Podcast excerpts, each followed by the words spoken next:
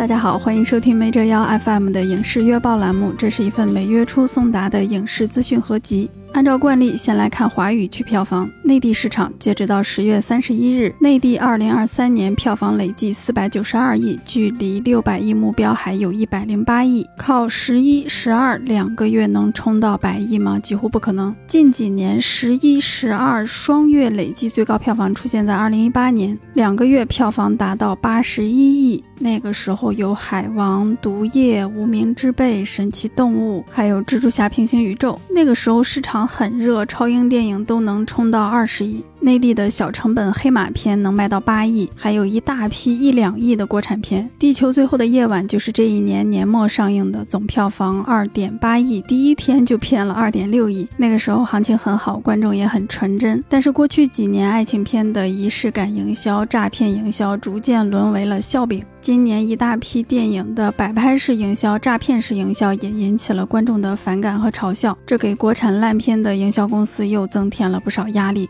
那今年最后两个月有《惊奇队长二》和《海王二》，也是两部大型的超英电影。但是演员罢工没结束，《惊奇》还有几天就上了，演员们都不能参加宣传。《海王二》快上映了，又改了档期，往后推了两天，北美十二月二十二日公映，目前内地没有定档的消息。那么今时今日，超英电影还能在内地卖到二十亿吗？我觉得可能十亿都很困难。与此同时，我们能看到有几部过审老大难的国产片终于被放行，和其他中上体量的国产片引进片以近几年非常少见的密集程度来填充本年度的最后两个月。比如张国立、韩庚主演的《我爸没说的那件事》，以前叫《文烟》，杀青五年了才上映。当时参演的女主角据说在片中已经被换脸了。高群书的谍战片《刀尖》也杀青五年了。涉过愤怒的海杀青四年了。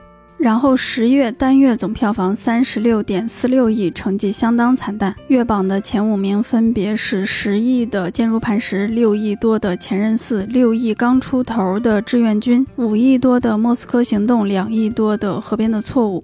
国庆档表现非常差，卖的最好的竟然也只有十亿多，所以导致最后两个月票房压力激增。整个长假票房只有二十七点三五亿，观影人次六千五百多万，甚至不如二零年、二一年防控的时候。那大家可以在脑海中想象一下近几年国庆档票房的走势，在脑中画一下这个曲线。二零一九年是最高点，然后二零年稍微落一点点，二一年差不多又回升到了最高点。二二年断崖式下跌，一下从四十四亿跌到了十四亿，从最高点跌到了谷底。然后二三年上涨了一点。那么国庆档这么大的档期，这么长的假期，所谓的献礼档期，为什么票房会惨淡成今天这个样子呢？可能大家都会有自己的想法啊。当然，整个国庆档，整个十月还是让张艺谋赢了。坚如磐石票房领跑，口碑也还不错吧？各方面的讨论也非常多。张艺谋已经连赢了三年四个档期：二一年五一档的《悬崖之上》，二二年春节档的《狙击手》，今年春节档的《满江红》，国庆档的《坚如磐石》。有的时候是票房口碑双赢，有的时候是单赢，有的时候赢的是后辈，有的时候秒杀的是同龄人。那总之，这就是铁一样的事实摆在面。面前了，年轻导演和同龄导演还是需要努力啊！你别叫了，来来来，你说，话筒给你，你说。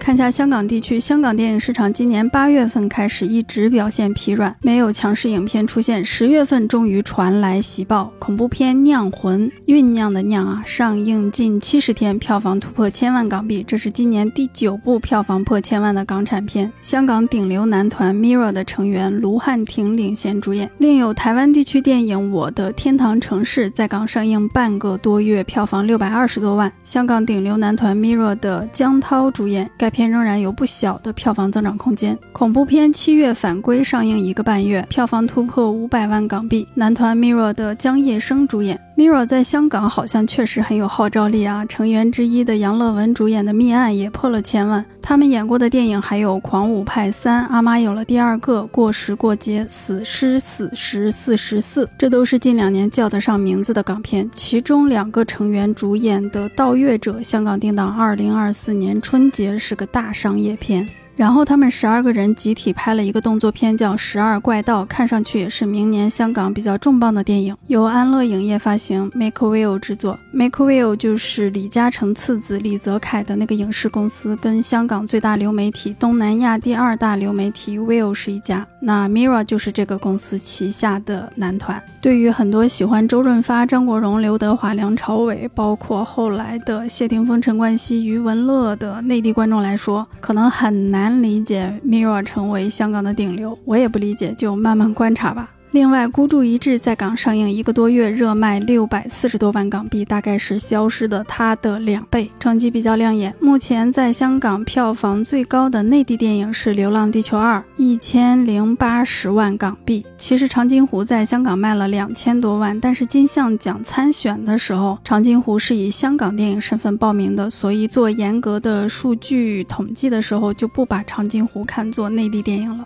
台湾地区宫崎骏新作《苍鹭与少年》，内地译作《你想活出怎样的人生》。台湾上映四周，累计一点五亿台币票房，升至年榜第十一名。十月份台湾本土片卖的最好的是阮经天主演的《周处除三害》。票房四千一百多万，目前位列本土片年榜第五。剧情描述非常有意思：一个罪犯发现自己只是排名第三的通缉犯，于是决定找到并杀害前两名。这个电影在金马获得了七项提名，包括最佳导演和最佳男主角。但是该片目前陷入抄袭风波，导演黄金福与提出质疑的钱仁豪比战多日。黄金福表示，《周处除三害》与自己二零一零年拍摄的电影《复仇者之死》一脉相承，如果有抄袭。就是抄袭自己的作品，且未来十年会再抄袭一次，以完满善恶三部曲的愿望。十月，另一部表现优异的台片《女鬼桥二》累计票房三千三百多万，位列本土片年榜第十。今年台湾本土片年榜前十名里面有五个都是鬼片，包括冠军《鬼家人》、《纵邪三》、《我的麻吉四个鬼》、《化劫》、《女鬼桥二》。但是除了《鬼家人》，其他制作都偏小。全球票房，全球票房年榜前排没有什么变化，依旧是《芭比》第一，《马里欧》第二，《奥本海默》第三。我们直接来看北美电影市场，泰勒·斯威夫特时代巡回演唱会电影当然就是北美十月份最火热的电影了。上映半个多月，北美累计票房已达一点五亿美金，全球收入两亿美金，轻松打破 Justin Bieber 永不言败保持了十二年的演唱会电影票房最高纪录。当时永不言败全球九千九百多万美金。而且我们上个月说了，《时代巡演》这个电影亚洲大量市场是十一月三日才开画，所以两亿美金绝不是它的上限，而它的制作成本仅为一千五百万美元，票房已经是成本的十三倍了，这绝对是今年最赚钱的电影之一。另据外媒报道，泰勒·斯威夫特已跻身十亿美元富豪行列。据说他现在的净资产是十一亿美元，约八十亿人民币。报告还提到，他的时代巡回演唱会，这里指的是线下演唱会，为美国的 GDP 贡献了四十多亿美元。每个月说这些数字，张嘴就是多少亿美金，我都麻了。钱已经不算钱了。上个月我们说，斯威夫特可能会拿到票房一半以上的收入，这是非常不可思议的分成。哪怕话语权很强的制片厂拍完一个电影去影院放，可能都拿不到这个比例，因为相当一部分收入是要给影院的。那斯威夫特的特殊在于，他谈了一项协议，这个电影没有找传统的发行商，直接由院院线 AMC 发行，相当于没有中间环节没。有中间商赚差价。外媒说，这位歌手单枪匹马地改变了影院发行的可能性以及利润分配的方式。而且，斯威夫特作为制片人，把电影的票价翻了一番。美国今年平均电影票价是十点五三美金，斯威夫特电影的普通厅标准价都高达十九点八九美金，折合人民币将近一百五十块。如果是 IMAX 或者杜比影院的电影票的话，这折合人民币是一百八十二元。不但贵，也不支。持一些常规的优惠，比如员工折扣购票、VIP 会员等等都是无效的。听起来非常苛刻，非常不友好啊！但是外媒评价说，斯威夫特已成为全球潮流，他的演唱会即便拍成电影，对全球信徒来说也不过是杯水车薪，就是供不应求嘛。然后这个电影也打破了很多的观影规则，比如我们常说看电影的时候不要平射，不要讲话打扰别人。但是这个电影放映的时候，个别影院甚至鼓励观众自拍，只要不弄坏荧幕。随便玩，当然这个是特例了，还是希望大家在影厅内不要干扰别人。本来以为美美，也就是斯威夫特的这个电影就是北美十月的唯一救星了，没想到还有一个能跟他匹敌的新片《玩具熊的午夜惊魂》，五是一二三四五的五。这个电影北美开画五天就卖了八千四百多万美金，而且它是流媒体和影院同时开画，拿下了院线加流媒同步发行电影的最佳开画成绩。如果《玩具熊》的票价定高一点，流媒体也没有同步发行，可能它的票房会超。超过斯威夫特的时代巡演，因为他的首周末人次是超出的。我之前完全没听过这个 IP，它是根据一个视频游戏改编的，讲的是一个男人应聘去一个废弃游乐园当夜班保安，他唯一的工作就是盯着监视器画面看，然后他带着孩子就去上班了。结果诡异的事情不断发生，一些邪恶的玩具熊从黑暗中走出来。这个电影成本只有两千万美金，是个恐怖片，观众给他打出了 A 减的超高评价。恐怖片很少能拿到。到这么高的口碑，但是媒体评价非常糟糕，烂番茄新鲜度只有百分之二十七，可以判断这是一个粉丝向的电影。主创在各种宣传物料里面也是向粉丝做保证，绝对会还原，绝对会尊重。据说他的粉丝大部分都是零零后，忠实度非常高。如果有玩过这个游戏的听友，也欢迎在评论区分享一下。韩国十月动员人次最多的电影是姜河娜、郑素敏主演的《三十天》，累计观影人次一百八十八万。这是一部爱情喜剧，导演南大忠曾指导过《伟大的愿望》，内地翻拍过来改叫《小小的愿望》，而这部《三十天》也已确定会被中国内地翻拍。大中导演为中国电影贡献颇多啊。截止到十月三十一日，韩国本年度仍然只有一部破千万人次的电影，就是《犯罪都市三》，其他在映的影片暂无破千万的迹象。十一月下旬，黄正民、郑宇盛主演的《首尔之春》会在韩国公映。该片由阿修罗导演金成洙执导，聚焦七十年代影响韩国历史的一场政变，名导和巨星回归，有望提振韩国电影市场。日本十月票房仍由真人版《物言推理》领跑，该片累计票房四十二点四亿，位列日本年榜第十。泰国喜剧恐怖片《送葬人》引发全民观影热潮，票房突破七亿泰铢，成为十年来票房最高的本土片。十月二十五日，泰国总理携内阁成员到影院观看了该片，并与主创合影。本片上映未满一个月，票房仍在进行不可思议的增长。至于剧情呢？男主角 A 是一个怕鬼的、没有工作的法学生，他爸爸是送葬人，生病了，于是男主角要忍住恐惧，接手送葬的工作。男主角 B，他的女朋友死了，于是他找到当送葬人的男主 A，想要再见女友一面。要是谷歌翻译没错的话，剧情就是这样。欢迎在泰国的听友指正分享，非常期待这个电影啊！喜剧恐怖片《送葬人》。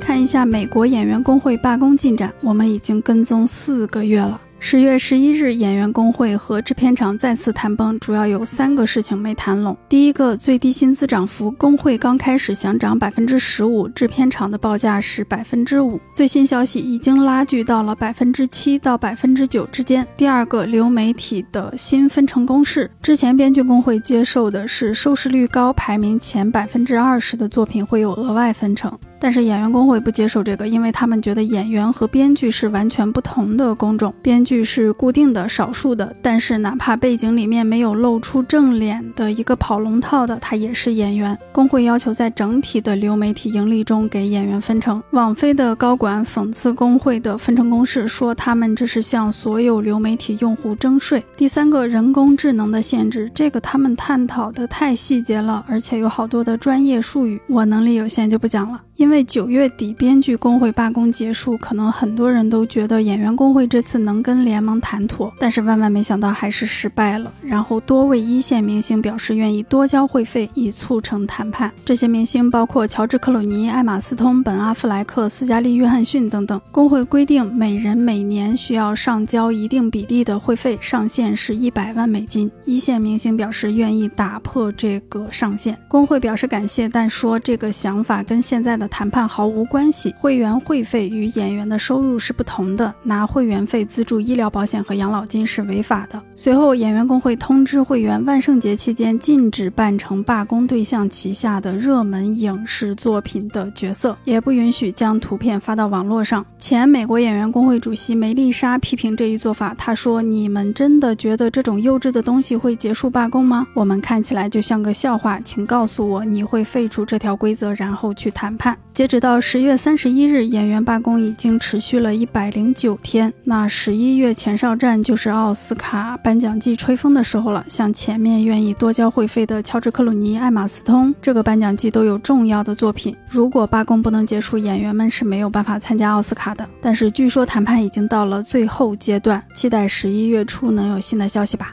然后，因为罢工，又有一批电影改档了。朱迪·科莫、汤姆·哈迪主演的《摩托车手》撤档，这本来也是今年颁奖季的电影，现在档期未定。迪士尼真人版《白雪公主》北美档期延后一年，到二零二五年三月二十一日上映。《寂静之地》第一天推迟三个多月，到明年六月底上映，还是挺想看这个的啊！这不是续集，讲的是人类陷入世界末日的初期状况。《碟中谍八》推迟约一年，到二零二五年五月上映。这个电影比较特殊，它是在拍的过程中停拍了，为的是让演员们去宣传《碟中谍七》，然后就赶上罢工了，至今没有办法复拍。《碟中谍七》当时就因为各种原因，成本一直拉高，《碟中谍八》还是这么惨。Deadline 独家消息，《死侍三》。已经取消2024年5月3日公映的计划。即便罢工能在几周内结束，原定档期也必定会推迟。这是死侍重返漫威宇宙的第一部作品，被寄予厚望。查了一下，我们明年最早能看到的漫威超英是蜘蛛夫人，二月份公映，达科塔·约翰逊主演，然后是七月份的美国队长四，八月的猎人克莱文。迪士尼、索尼的漫威电影加起来，目前只有这三个是杀青的，其他的像毒液三、雷霆特工队、刀锋战士，要么停拍了，要么根本没有办法开机，这让本就走。下坡路的超英电影雪上加霜。然后，《华盛顿邮报》发表评论表示，罢工导致大量主流商业电影推迟档期，从而使秋季、冬季的影院和流媒体充满了一系列惊精彩而富有创意的奇特电影，比如恐怖喜剧《伯爵》、科幻片《可怜的东西》、安妮特·贝宁和朱迪·福斯特主演的传记片《奈德》、尼古拉斯·凯奇主演的《梦想情景》，还有同性奇幻片《都是陌生人》。这些都是今年颇具创意的电影，而且因为大片的。缺席这些非主流作品获得了比往日更多的关注。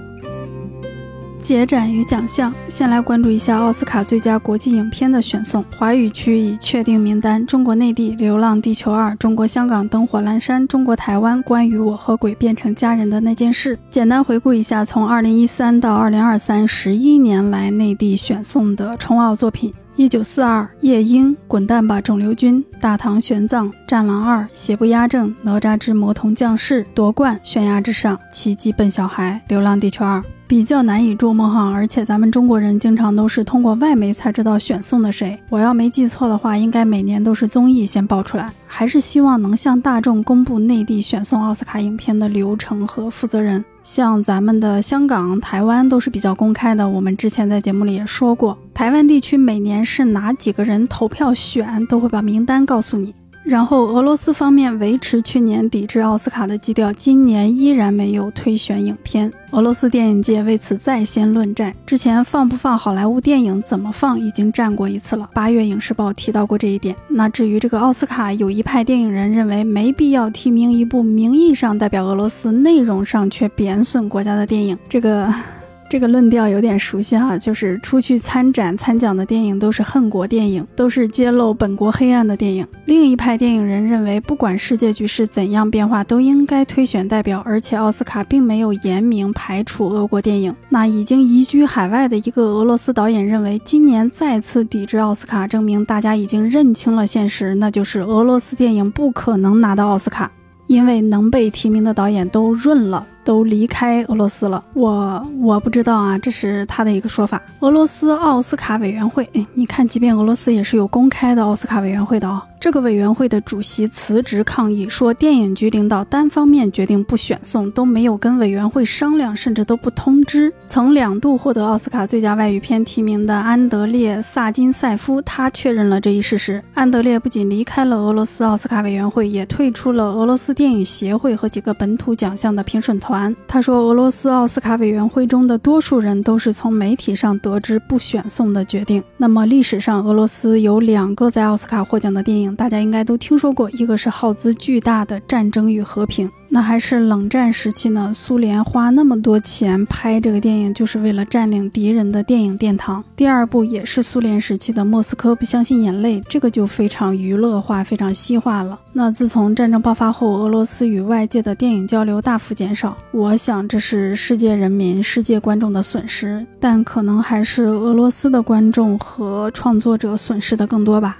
十月十五日，第三十六届金鸡奖公布提名名单，梁朝伟与王一博首次获得金鸡提名。有网友翻出该奖的评选方针视频，其中说到：“六亲不认，只认作品。”我个人非常希望《追月》的女主角何赛飞老师拿下金鸡影后。她在《追月》里面饰演一个非常有个性、非常鲜活、非常有争议的越剧名角。他的这个角色，他在里面的表演完全碾压《我爱你》中的惠英红和《最后的真相》里面的闫妮。另外两个竞争者，《万里归途》的樱桃，《白塔之光》的黄瑶。不好意思，我觉得他俩根本就不算女主，电影的情节根本也不是围绕他俩展开的。当然，这是我的个人观点啊，不是事实。其他的奖项就不说了，且看金鸡奖什么时候改革吧。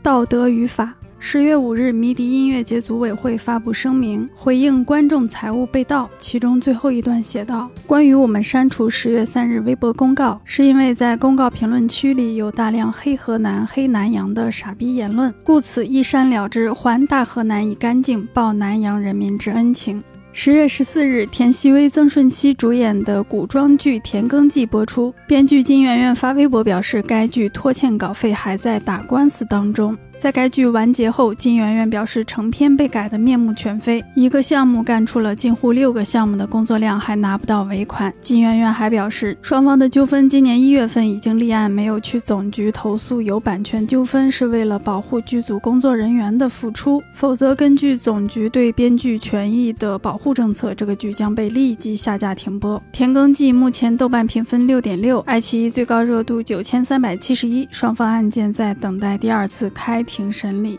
复联系列演员乔纳森·梅杰斯家暴案定于十一月二十九日开庭。乔纳森的撤诉动议被法官驳回。今年三月，乔纳森因涉嫌家暴被纽约警方逮捕。乔纳森在漫威宇宙中饰演大反派康，是漫威新阶段的重磅角色。不知道大家能不能听到猫叫？现在家里有好几个猫，它们真的一直在叫。目前并不清楚迪士尼会如何处理该角色和演员。乔纳森的另一部作品高口碑体育片《杂志梦》暂时被取消发行。该片一月份在圣丹斯电影节亮相，乔纳森的表演被视为奥斯卡表演奖的有力竞争者。探照灯影业花重金买下发行权，并定档在颁奖季上映，目前命运未知。十月十九日，著名演员伊莎贝尔·阿加妮被法国检方以税务欺诈和洗钱的罪名要求判处十八个月监禁缓刑和二十五万欧元罚款。阿加妮方辩称无罪，该案将于十二月十四日宣判。综艺报道：茱莉亚·奥蒙德起诉哈维·韦恩斯坦，连同控告 CAA 经纪公司、迪士尼和米拉·麦克斯。他表示，几家公司在知情的情况下助长性暴力。韦恩斯坦目前仍在狱中服刑。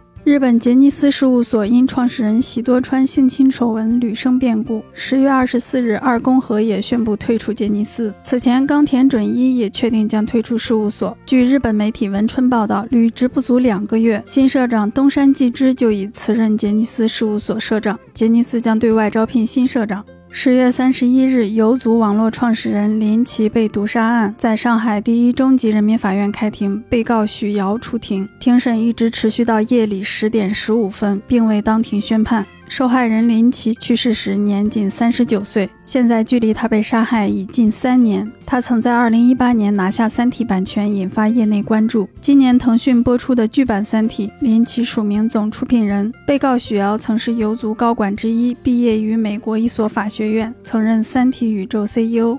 十月二十日，寄生虫演员李善均等八人因涉嫌吸毒被警方进行立案前或立案调查，其中包括权志龙。根据韩国毒品管理法，政府将毒品分为毒品类、大麻类、精神药物类。警方将李善均归为大麻和精神药物类，权志龙为毒品类。两人目前均被警方限制出境。消息曝光后，有韩国媒体剪辑了权志龙诡异行为的合集，表示权志龙自五月起出现在机场时就有走路摇晃不实、扭动身体的行为。权志龙方否认涉毒。李善均在《寄生虫》中饰演别墅的男主人，目前正在拍摄韩剧《No Way Out》，暂亦无路可逃。这是许光汉参演的首部韩剧，剧组十月底已经停工，在商讨换角事宜。十月二十七日，一位知情人士在节目中透露吴亦凡的近况，表示吴亦凡在狱中创作正能量歌曲，并参加文艺汇演。十月十五日，《封神》中饰演殷郊的男演员陈牧驰报案。此前，他的个人信息在网络疯传，包括身份证照片、军官证照片、疑似民政系统中的婚姻信息等。也有网友发帖表示，陈牧驰和另一位男性吴楚一曾是情侣关系。陈牧驰之后公开回应，表示确实有过一段婚姻，没有孩子，与吴楚一是室友朋友。然后从吴楚一后续曝光的一些信息看，他们好像不只是朋友，但具体曝光。了什么？到底是怎么回事儿？我实在没有完全掌握，估计单聊一期都说不完。希望他们能处理好，能在不违法犯罪的情况下得到自己想要的东西。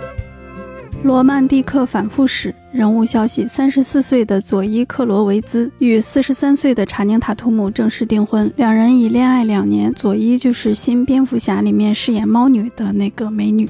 十月十三日，任敏与导演万里扬牵手的视频曝光。万里扬是电视剧《群星闪耀时》的导演，该剧由李现、任敏主演，尚未播出。然后任敏的恋情一曝光，好几个朋友问我的感受，我当然也是有点震惊了。但是更震惊的是，无数网友用侮辱性的词汇对这事件中的两个人进行公开的外貌羞辱，公开揣测一个女演员在进行桃色交易，甚至开始对他们想象中的这个行为进行评论。进行道德评论，我想大部分人都不知道事实，也不认识这两个人，甚至没见过这个两个人。但是他们那些点评的姿态，那些人身攻击的姿态，似乎是高高在上的、正义凛然的。这让我觉得九年义务教育引入民法典做教材已经迫在眉睫。金世佳参加表弟婚礼的视频在网上流传，画面中一个小男孩向金世佳求抱，金世佳对主持人说这是他的孩子。纽约邮报报道，梅丽尔·斯特里普与丈夫已分居六年多，两人结婚四十五年，育有四个子女、五个孙子女，一直被视为好莱坞的模范夫妻。十月二十三日，章子怡宣布与汪峰离婚，并表示分离不代表辜负或背叛。两人二零一三年九月被爆出恋情，此后育有一女一子，这是汪峰第四次离婚。影人言论：以色列籍演员盖尔加朵在社交平台为以色列发声，并在个人简介中附上了募款链接。不少激进网友在他的帖子下洗版“自由巴勒斯坦”。加朵最终选择关闭留言区。社交网络的编剧艾伦·索金离开经纪公司 CAA，因为他在 CAA 的经纪人转发了关于以色列的争议内容。该经纪人表示，以色列正在进行种族灭绝。他同时负责汤姆·克鲁斯、娜塔莉·波特曼等一线巨星的经纪事务。争议发生后，他辞去了 CAA 内部董事会的职务，但仍以公司员工的身份继续工作。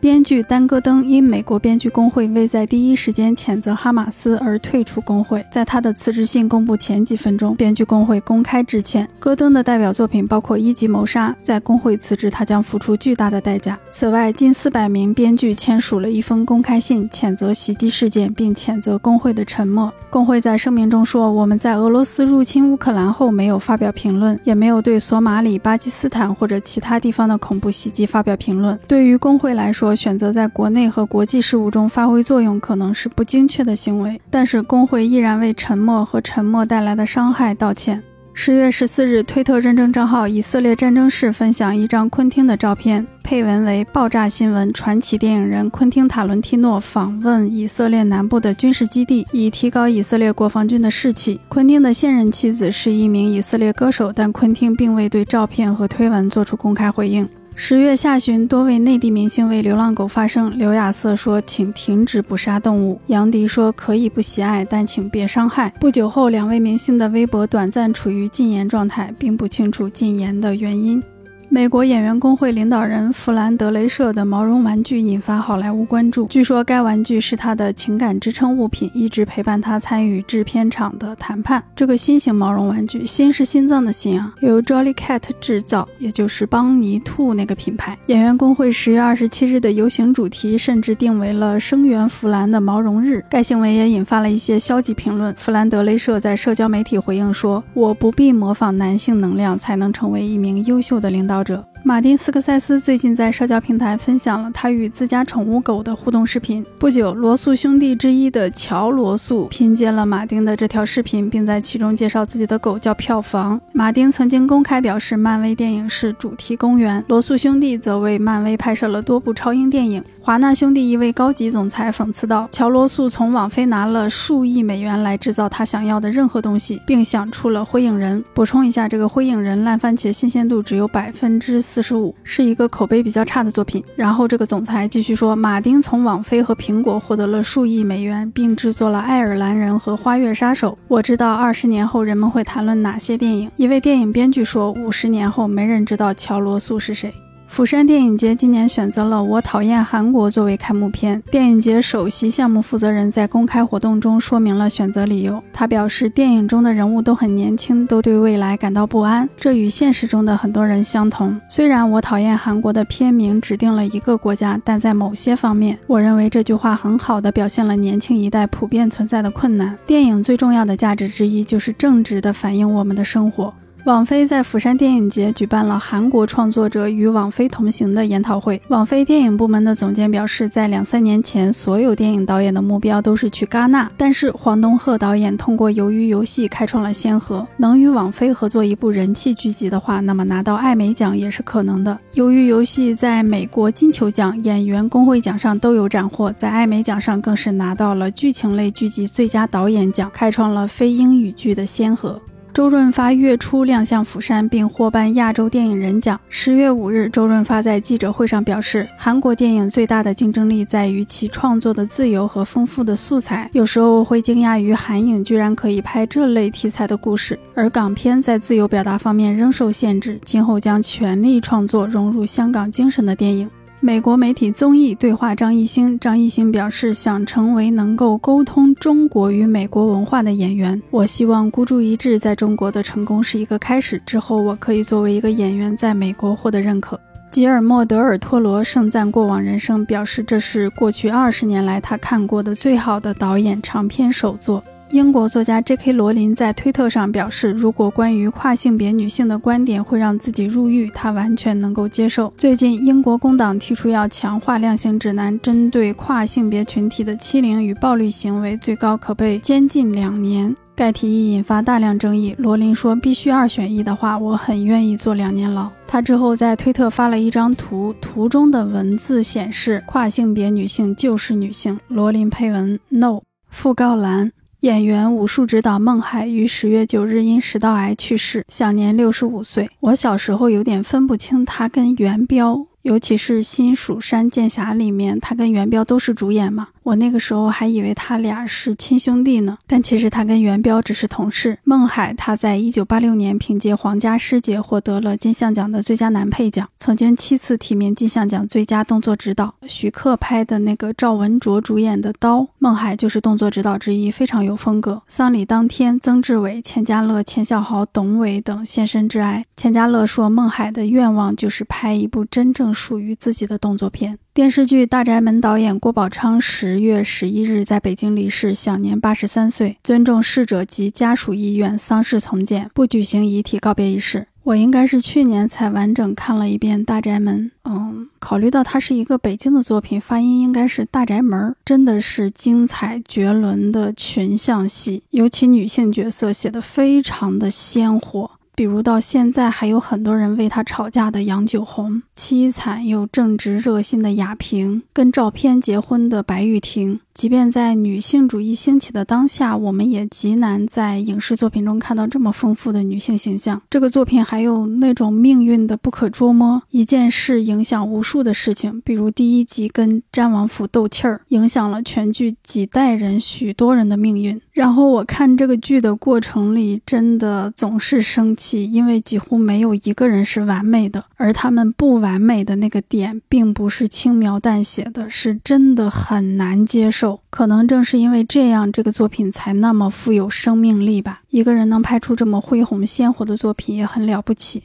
十月二十八日，《老友记》钱德勒扮演者马修·派瑞在浴缸中溺水身亡，年仅五十四岁。马修·派瑞主演过全十季二百三十四集的《老友记》，其他作品包括《傲骨贤妻》《白宫风云》等。近年来，他因酗酒和药物成瘾进行治疗。他去世后，HBO Max 在《老友记》每季开头加入了一帧画面，纪念马修·派瑞1969到2023。跟很多观众一样，我看《老友记》最喜欢的就是钱德勒，因为他不管开心、难过还是紧张、尴尬，都会讲一个精彩绝伦的笑话表达自己。我觉得幽默是一种接近世界本质的东西，是勇敢的、智慧的。华盛顿邮报评价说，马修·派瑞是一位以幽默和痛苦驾驭讽刺的人。波士顿环球报说，马修·派瑞的脆弱性在演员和观众之间创造了一种亲密的关系。也许这就是为什么我们对他去世的消息感到如此悲痛。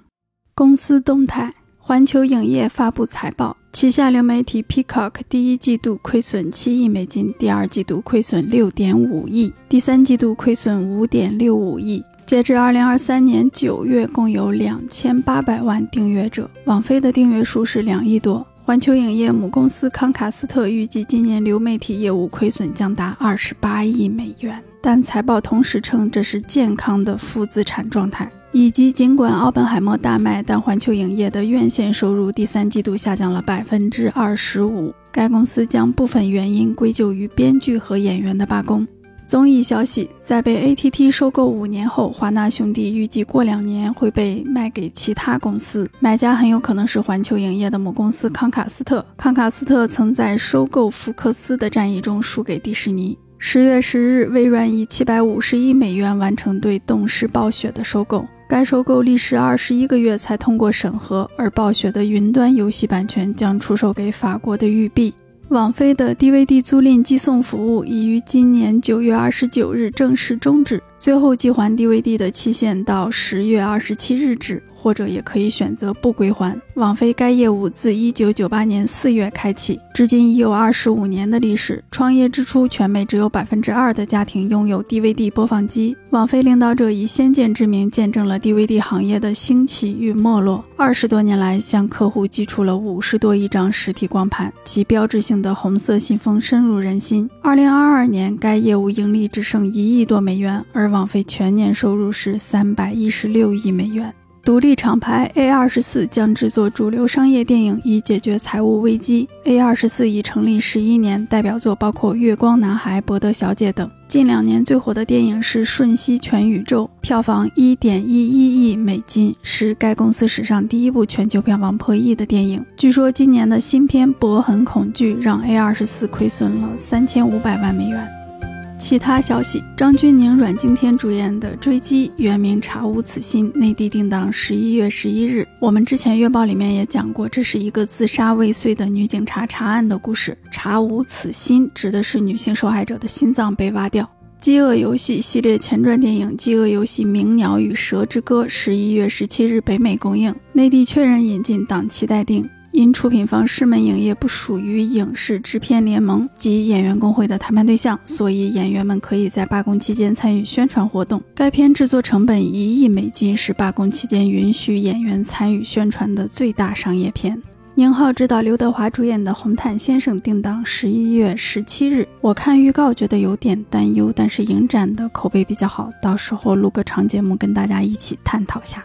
根据张桂梅老师真实事迹改编的电影《我本是高山》，内地定档十一月二十四日，海清饰演张校长。同天上映的还有迪士尼动画百年庆典献礼片《星愿》，以及张震、春夏主演的《靠近我一点》。本片由夏永康执导，主演还有李现、袁姗姗、肖顺尧。我们将在片中看到五年前的张震与春夏谈恋爱。蜡笔小新新次元超能力大决战内地定档十一月二十五日。中文预告画面中，胸罩替换成了眼罩，台词中的胸罩超人改成了罩罩蒙面侠。国产片《涉过愤怒的海》自主分级海报及预告上均写明，建议十八岁以下观众谨慎选择观看。该片与蜡笔小新同日公映。徐光汉、张钧甯新片《瞒天过海》内地定档十二月八日。该片改编自西班牙悬疑电影《看不见的客人》，主演还包括惠英红、尹正、陈都灵、李成斌主演的电影版《花千骨》内地定档二零二四年一月二十日。感觉是个很奇妙的项目，到时候看一下。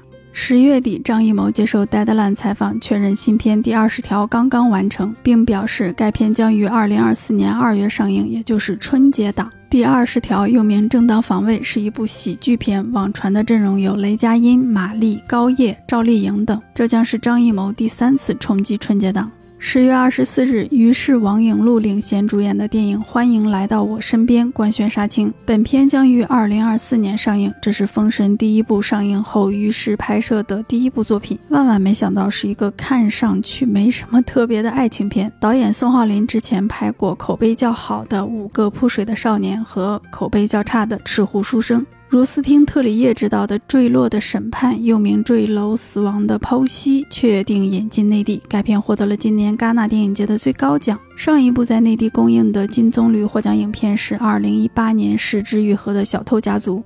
看一下横店影视界带来的几则消息：吕克·贝松新片《狗神》发布中文预告，该片确认引进内地。推介人透露，吕克·贝松会来华跑八到十站路演。在我的印象里，好像还没有海外影人来内地跑路演。还是觉得你最好，也就是范西攻心官宣推出第二部，黄子华等原班人马回归。我觉得第一部超级难看。维和防暴队曝光一款新预告，该片由黄景瑜、王一博、钟楚曦等主演，原计划二零二二年公映，后疑似因张哲瀚事件搁置。每日银幕消息，狮门影业即将销售电影《惊天魔盗团三》的发行权。系列主演杰西·艾森伯格、伍迪·哈里森、摩根·弗里曼都将回归。《毒液》的导演鲁本·弗雷斯彻将执导第三部，新剧本正在编写。该系列前两部在全球范围拿下了近七亿美元的票房，且都引进内地，颇受欢迎。现在距离第二部上映已经七年了。如果演员罢工结束，明年上半年就拍的话，我们最早大概二零二五年能看到第三部。十月十七日，《怒火蔓延》开机，刘德华、谢霆锋、刺杀等主演。陈可辛透露，《酱园弄杀夫案》十一月开机，这将是一部包含十几个主要演员的群像戏，在上海取景拍摄。此前，章子怡确定主演。陈可辛说，这是他近十年最忙的一个项目。十月十七日，网剧《长相思》举行演唱会，《长相思》退钱一度登上微博热搜。原定鲁尼马拉领衔主演，卢卡瓜达尼诺执导的奥黛丽赫本的传记片确定取消拍摄计划。夜魔侠重生剧集全部推翻重做，因漫威影业认为罢工前拍摄的不到一半的内容无法使用，且已经在九月底悄悄开除了编剧与导演。该剧的预算超过一点五亿美金，目前新导演确定为《洛基》第二季的贾斯汀·本森和艾伦·莫尔黑德。《白莲花》第三季确定在泰国取景拍摄。日本制片人在东京电影节上表示，因放弃日本选择泰国，使该剧获得了约四百万美金的奖励。据说在日本拍摄该剧，政府没有任何的补助和激励，项目转移到泰国或将使日本失去三千多万美金的 GDP。莱昂纳多·迪卡普里奥将主演马丁·斯科塞斯新片《赌注》。本片根据《花月杀手》原著作者大卫撰写的同名小说改编，将讲述两艘海船的故事，其中充满阴谋和杀戮。索尼买下《你好，李焕英》翻拍版权，原版导演贾玲将担任监制。周星驰分享与宋康昊的合影，并表示已经邀请宋康昊出演少林女足求证一角。根据电影局的备案立项公示，动画电影《大鱼海棠三》正式备案立项，备案单位为彼岸天和光线影业。《大鱼海棠》二零一六年公映，《大鱼海棠二》没有上映过。韩帅执导的同性电影《绿叶》十一月一日登陆韩国院线，这是范冰冰逃税争议后首次主演的电影，讲述中国籍安检员与一个绿发女孩的故事。范冰冰在片中用韩语讲对白。现在录制的时间是十一月二日，也就是说，影片已经在韩国上映了，甚至许多道路的片段已经传回了简中互联网。电影《外星家人》家是加号的家，第二部公开海报及预告片将于二零二四年一月在韩国上映。第一部拍得很冗长，很难看，但是设定超有意思。道士、穿越者、外星人并存，而且是在几个时空中穿梭。道士的符纸可以定住外星人，然后道士还有一种东西可以挡子弹，应该是啊，如果我没记错的话。我可太爱看这种东西了，期待第二部拍好一点。十月二十五日，印第外尔独家报道：七十六岁的侯孝贤导演身患失智症。二零一五年的《刺客聂隐娘》将成为他最后一部导演作品。随后，侯孝贤儿子发表公开声明，表示侯孝贤导演先前诊断出阿尔茨海默症，但仍持续准备他的下一部作品，一直到新冠肺炎确诊，肺炎后遗症连带影响病情才暂停。侯导现在已经完全回归家庭生活，并安心休养。那我觉得这无疑是华语影坛和世界影坛的重大损失。高山下的花环进入豆瓣 Top 二五零，目前排在第二百四十九名，评分九点五。这是谢晋导演一九八四年的电影，以对越自卫反击战为背景。许多观众认为这是中国最好的战争片，对人物的刻画、对社会的观察十分深刻。浙江小百花越剧团女小生陈丽君在热搜走红。她在越剧《新龙门客栈》中饰演小生贾婷，容貌清秀，眉眼风流，动作干脆，深受女性观众喜爱。陈丽君是九零后越剧演员，师承尹派。有网友评价陈丽君是中国的天海佑希。小百花越剧团是中国的宝冢剧团。其实，中国女观众喜欢越剧女小生是个比较有历史的传统。我看我也喜欢。我想，可能很多女性能在对女小生的爱中探索自己的感情，探索自己对完美的异性恋的想象。十月底，上海夜间街头的万圣节装扮活动引发热议。上海市民和上海外来人口各式各样的装扮，给全国人民带来了一场视听盛宴和心灵洗礼。我看到的印象比较深的，有人 cos 成坐船的安陵容，有人 cos 成哪里跪的李佳琦，还有街头版王菲、那英的合唱，走在警察横队前面的蝙蝠侠，在路边立着学医救不了中国人的鲁迅。也有状如骷髅的乙方，决战双十一的销售，手捧莲花、戴着棉耳罩的居士在模仿那个表情包，还有拿着棉签、穿着防护服的核酸检测人员，挂着打倒成叠一牌子的虞姬，有男性扮成女性，也有女性扮成男性，古今中外包罗万象。我觉得这包含着对流行文化的敏锐感知，对公民生活的极大关心，对过往历史的绝不忘却。万圣节虽然是一个外来的节日，但是在十月底的上海的街头，它变成了一个绝对本土化的、难得的彰显自我态度和表达的活动，可能也是防控结束后最令人欣喜的人们自发参与的文化娱乐活动。不知道明年是否还有这样的盛况？十一月期待，下月期待。最期待的当然是大卫·芬奇的新片《杀手》，十一月十日上线网飞。本片由迈克尔·法斯宾德领衔主演，故事根据法国同名图像小说改编。《王冠》第六季也是最终季的上半部，将于十一月十六日开播。在前五季饰演过伊丽莎白二世不同年龄段的克莱尔·科尔曼。艾美达·斯丹顿一同出现。最终季时间线为九十年代末到二十一世纪初，会涉及到戴安娜车祸离世的情节。前五季一共五十集，是近年来网飞最受欢迎的剧集之一。感兴趣但还没看的朋友可以放心开始看了。杰西·艾森伯格主演的惊悚片《男气管制》，台湾一座重阳俱乐部，重阳是崇拜阳刚的那个重阳。十一月十七日发行数字版加视频点播。杰西饰演一位健美运动员兼 Uber 司机。那杰西就是社交网络里面扎克伯格的扮演者，他一向是以宅男的形象示人。那这一次演一个健美运动员很特殊哈。故事讲的是这个男主角加入了一个崇拜男性气质的群体，生活因此变得疯狂。导演约翰特伦戈夫之前拍过一个电影叫《伤口》，讲南非的一个男孩反抗当地的割礼习俗，而且是一部同性爱情片。卷西之前演过一个电影叫《自卫的艺术》，自我保卫的那个自卫啊，讲一个瘦弱倒霉的男性建立男子气概的故事，非常的讽刺幽默。大家感兴趣可以看一下这些由男性拍摄的反驳有毒男子气概的电影。网飞竞技真人秀《鱿鱼游戏挑战赛》十一月二十二日播出。我看了下预告，跟剧里的场景道具几乎差不多。剧里面人性的险恶和光芒是很明显的，不知道真人参加这样的游戏会展现出怎样的面貌。这个节目一共有十集，四百五十六名玩家争夺四百五十六万美元大奖。然后十一月八日是 Major 幺 FM 开播三周年。虽然大家在各个平台看到的首期节目发布的时间不一样，但我们确实就是二零二零年十一月八日发的首期节目，可能有下架重传的情况。那么之后会发一个问卷链接，收集大家对梅折腰 FM 的建议、疑问和评价，也可以向嘉宾们提问，我会去恳求答案。问卷的链接可以关注梅折腰 FM 在各播客平台的动态，或者在微博关注空山 daily。会很快公布，也欢迎大家写信。收信的邮箱是没折腰的全拼，没折腰 at outlook 点 com。那之后我会根据收到的内容录一期三周年的节目，非常期待收到大家的反馈。